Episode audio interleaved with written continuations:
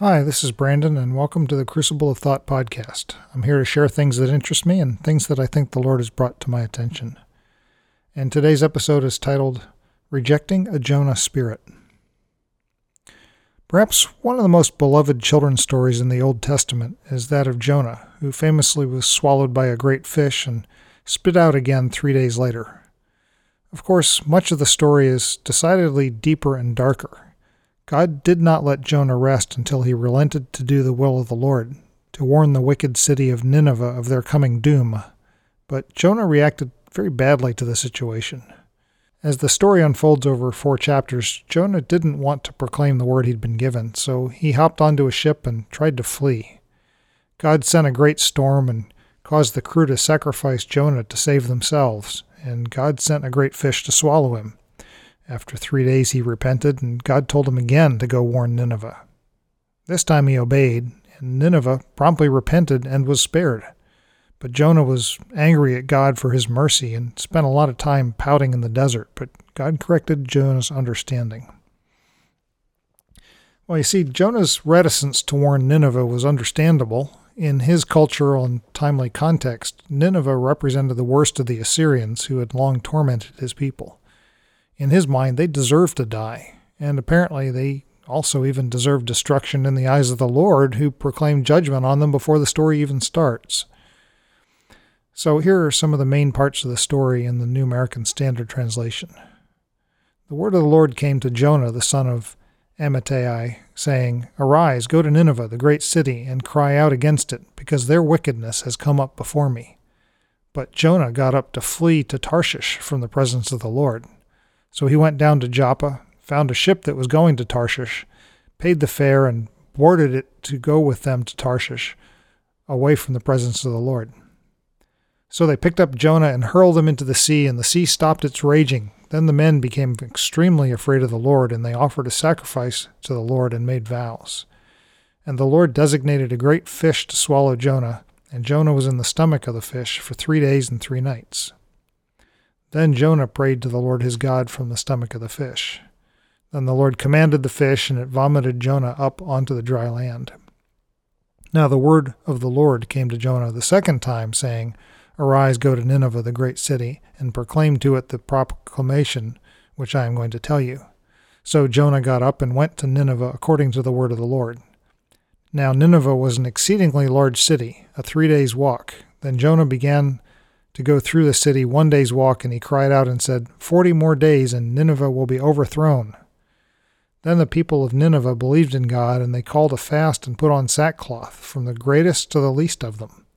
When the word reached the king of Nineveh, he got up from his throne, removed his robe from himself, covered himself with sackcloth, and sat on the dust. When God saw their deeds, that they turned from their evil way, then God relented of the disaster which he had declared he would bring on them, so he did not do it. But it greatly displeased Jonah, and he became angry. Then he prayed to the Lord and said, Please, Lord, was this not what I said when I was still in my own country? Therefore, in anticipation of this, I fled to Tarshish, since I knew that you were a gracious and compassionate God, slow to anger and abundant in mercy, and one who relents of disaster. And God replied, Should I not also have compassion on Nineveh, the great city in which there are more than 120,000 people who do not know the difference between their right hand and their left, as well as many animals? Okay, well, that's the portions of the biblical story, and Jonah appears a few more times in the Bible outside the book that bears his name. Uh, for one, uh, in the 15th year of Amaziah, the son of Joash, king of Judah, Jeroboam, the son of Joash, king of Israel, became king in Samaria and reigned for forty one years. He did evil in the sight of the Lord. He did not abandon all the sins of Jeroboam, the son of Nebat, into which he misled Israel. He restored the border of Israel from the entrance of Hamath as far as the Sea of Arabah, in accordance with the word of the Lord, the God of Israel, which he spoke through his servant Jonah, the son of Amittai, the prophet who was from Gath Hepher. For the Lord saw the misery of Israel, which was very bitter, for there was neither bond nor free spared, nor was there any helper for Israel. Yet the Lord did not say that he would wipe out the name of Israel from under heaven, but he saved them by the hand of Jeroboam, the son of Joash. So, that's particularly interesting because even by the hand of an exceedingly evil king of the Hebrew people, the Lord saved his people, according to the word of Jonah. So this passage also establishes Jonah as the legitimate prophet before he appears in his own story later in the in the Bible. Jesus also spoke about Jonah at least twice, appearing in three different places in the Gospels, according to both Luke and Matthew. Matthew 12:38 says, "Then some of the scribes and Pharisees said to him, "Teacher, we want to see a sign from you."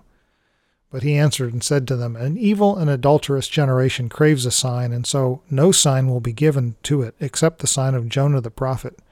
For just as Jonah was in the stomach of the sea monster for three days and three nights, so will the Son of Man be in the heart of the earth for three days and three nights. The men of Nineveh will stand up with this generation at the judgment, and will condemn it because they repented at the preaching of Jonah. And behold, something greater than Jonah is here.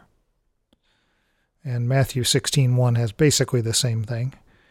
And then Luke 11:29 uh, has a very similar thing, but it's a little bit different. Now, as the crowds were increasing, he began to say, This generation is a wicked generation. It demands a sign, but no sign will be given to it except the sign of Jonah.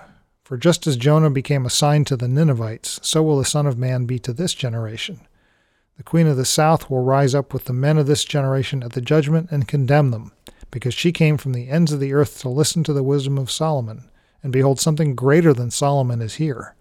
The men of Nineveh will stand up with this generation at the judgment and condemn it, because they repented at the preaching of Jonah. And behold, something greater than Jonah is here. Well, for the last few months, I've been rethinking my views about the ultimate fate of human souls. And I've read quite a few books about the concept of universalism. Now, that word has a few possible definitions, but in general, the idea is that all men will, quote, be saved which, by the way, also has a few possible definitions. At any rate, some consider universalism to mean that all religions will lead to salvation, but others are more focused on a universal fulfillment of the specific Christian definition of salvation, which says that all humans will ultimately accept Christ as their Savior.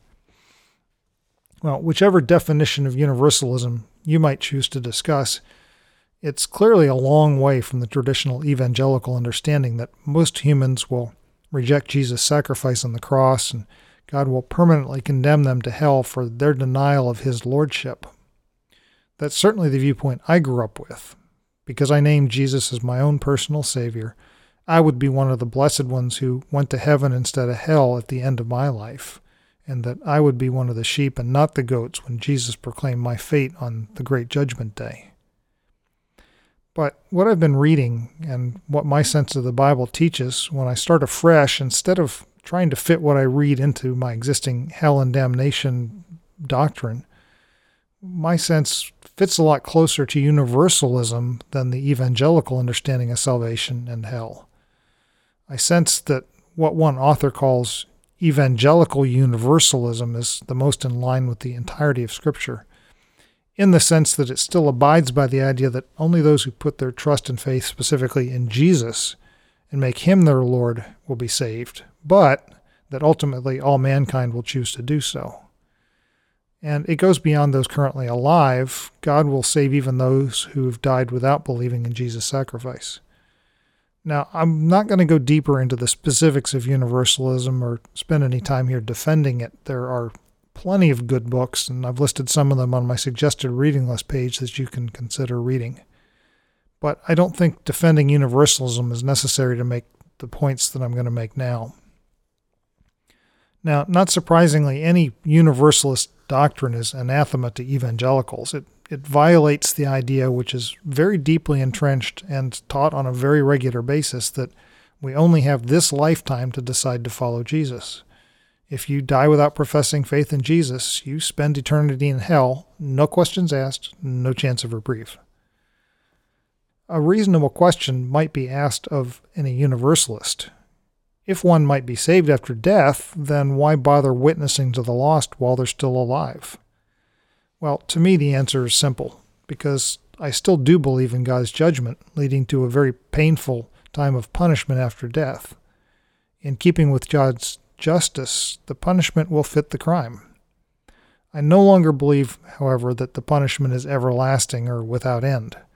Specifically, because it will fit the crime, I don't see how a short lived crime, because after all, a human life is a mere blink on the scale of eternity, I don't see how a short time crime could be answered by a just God with an infinite, unending, eternal punishment. But the point is this there will be punishment after we die, and I would wish others to avoid that fate by trusting in Jesus. Furthermore, I know from experience and from the Bible that following God and being part of His kingdom during this lifetime has amazing richness and blessings, and that leads me to desire the same for the lost around me. So, not believing in unending damnation and believing instead that God will ultimately win over all those, even those who die in their sin, does not in any way lessen my sense of urgency for the lost. It simply releases me from what I now see as a, mistaken belief that I can in any way be responsible for them being lost to the kingdom for eternity. By now, you're probably wondering where Jonah comes into this whole discussion. I mean, ultimate salvation and some guy being swallowed by a great fish and surviving the experience don't really seem all that related after all. But I see connection, and it has to do with Jonah's attitude about the guilty. God called Jonah to witness to a sinful and damned city. God had already clearly and definitively proclaimed judgment on them. Jonah refused because he felt like the inhabitants of that city deserved their fate, and he knew that God was a quote, gracious and compassionate God, slow to anger and abundant in mercy, and one who relents of disaster. But God made it clear by how he insisted on Jonah's witness to Nineveh that those humans were just as deserving of his salvation as Jonah's own people, God's own people. And God was determined to save even the enemies of his people and to use one of his own people to call these foreigners to repentance. Notice that despite his very clear statements to Jonah that he was going to destroy Nineveh, God relented. He changed his mind when the people turned from their evil. And this is hardly the only story where God changed his mind. Consider, for example, Moses' appeal in Exodus 32 for the people when, after they shied away from entering the promised land, God declared he'd just kill them all and start over with Moses. Or the story of Lot, when Lot appealed to God to save the cities of Sodom and Gomorrah if even a few righteous men could be found. And God backed down from his initial plan until it was down to just a few. Similar verses of God relenting of judgment can be found in the prophecies of Jeremiah and in other biblical accounts. So we see a strong picture across the entire Bible of a God who declares judgment on sin, but goes out of his way to bring salvation and restoration. And this makes me rethink Jesus' references to Jonah in a new light that the, the quote sign of Jonah was not just about his own death for three days, being predicted by Jonah's three days in the fish, but also that Jesus' ministry would not only be to God's own people, but it would extend even to those who'd already been judged and found deserving of destruction. I cannot help but notice that Jonah was an example of a foreshadowing or a type, if you will, of, of God's people being the witness that brings the outsiders to salvation just as Jesus would bring God's salvation to the entire world, not just to the Jews. In some sense, I also see echoes in today's evangelical church of Jonah's thinking and of his, call it an insider's mindset. They insist that those who reject Jesus deserve destruction and utter judgment. And they don't want to consider any possibility that God might repent of their annihilation and restore them instead. So it feels to me as if evangelical Christianity considers itself a sort of an insiders club, wanting to keep the membership limited and to continue to exclude anyone who didn't didn't buy in early enough before death. And it's much like Jonah wanting to keep God's salvation only for his own people. But you know, over and over in the Bible, I read story after story of God determinately expanding the boundaries of his kingdom.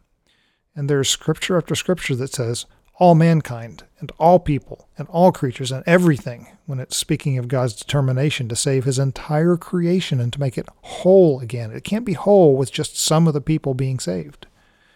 It's not just his people, but all people.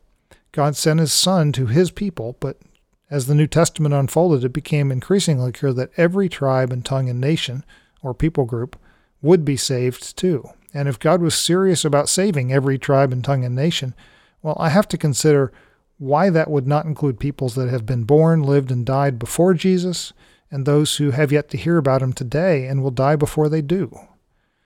So I feel I must reject the spirit of Jonah, that, that human desire to see God execute vengeance on my enemies, on those who do not meet my standards, my understanding of God's standards, even for going to heaven. I don't see any choice but to believe that God may very well be able to save even those who have already been judged and condemned. And like Jonah, my new understanding of God's eternal, everlasting grace doesn't diminish God's assignment to me to call others to turn away from their sin and to trust in Jesus' saving work on the cross, and to reach any who haven't yet heard the good news. Rather, I see that it's the very way in which God will see them ultimately saved, if not during this lifetime, then somehow in the eternal future ahead of us. In fact, I imagine that my witness for Christ and for God's saving grace won't end on the day that I die. It will simply migrate into the new world where we will all continue to model his love for the lost, even in the new world. Because notice that in Revelation of John, in the final two chapters, even when the new heavens and the new earth are in place, and when the holy city, the new Jerusalem, has already come down out of heaven from God, that there will still be those outside the gates, doing evil and not being welcomed. But despite that, on no day will its gates ever be shut. Isn't that interesting? That strongly implies to me that God will still be calling to the lost and welcoming in those who, quote, wash their robes so that they might have the right to the tree of life and may enter by the gates into the city. That's in Revelations 22:14. It's nearly the last thing in the Bible that talks about them continuing to come in. And so I can easily imagine that it's God's own people who will continue to bring witness to his goodness and grace and mercy even in that new era of eternal life, even after the great judgment day. So, if my heart is modeled after my Heavenly Father's heart, then I know that one day I'll rejoice when my even enemies and those outsiders are ultimately saved, because after all, He calls me to love them and not hate them, and to rejoice in their redemption, not in their punishment. So I invite you, reject the spirit of Jonah with me, and consider anew God's heart for the lost. Be blessed, folks. God loves you so deeply, and He loves even what we think of as His enemies so deeply that He will not stop pursuing them. We'll talk again soon.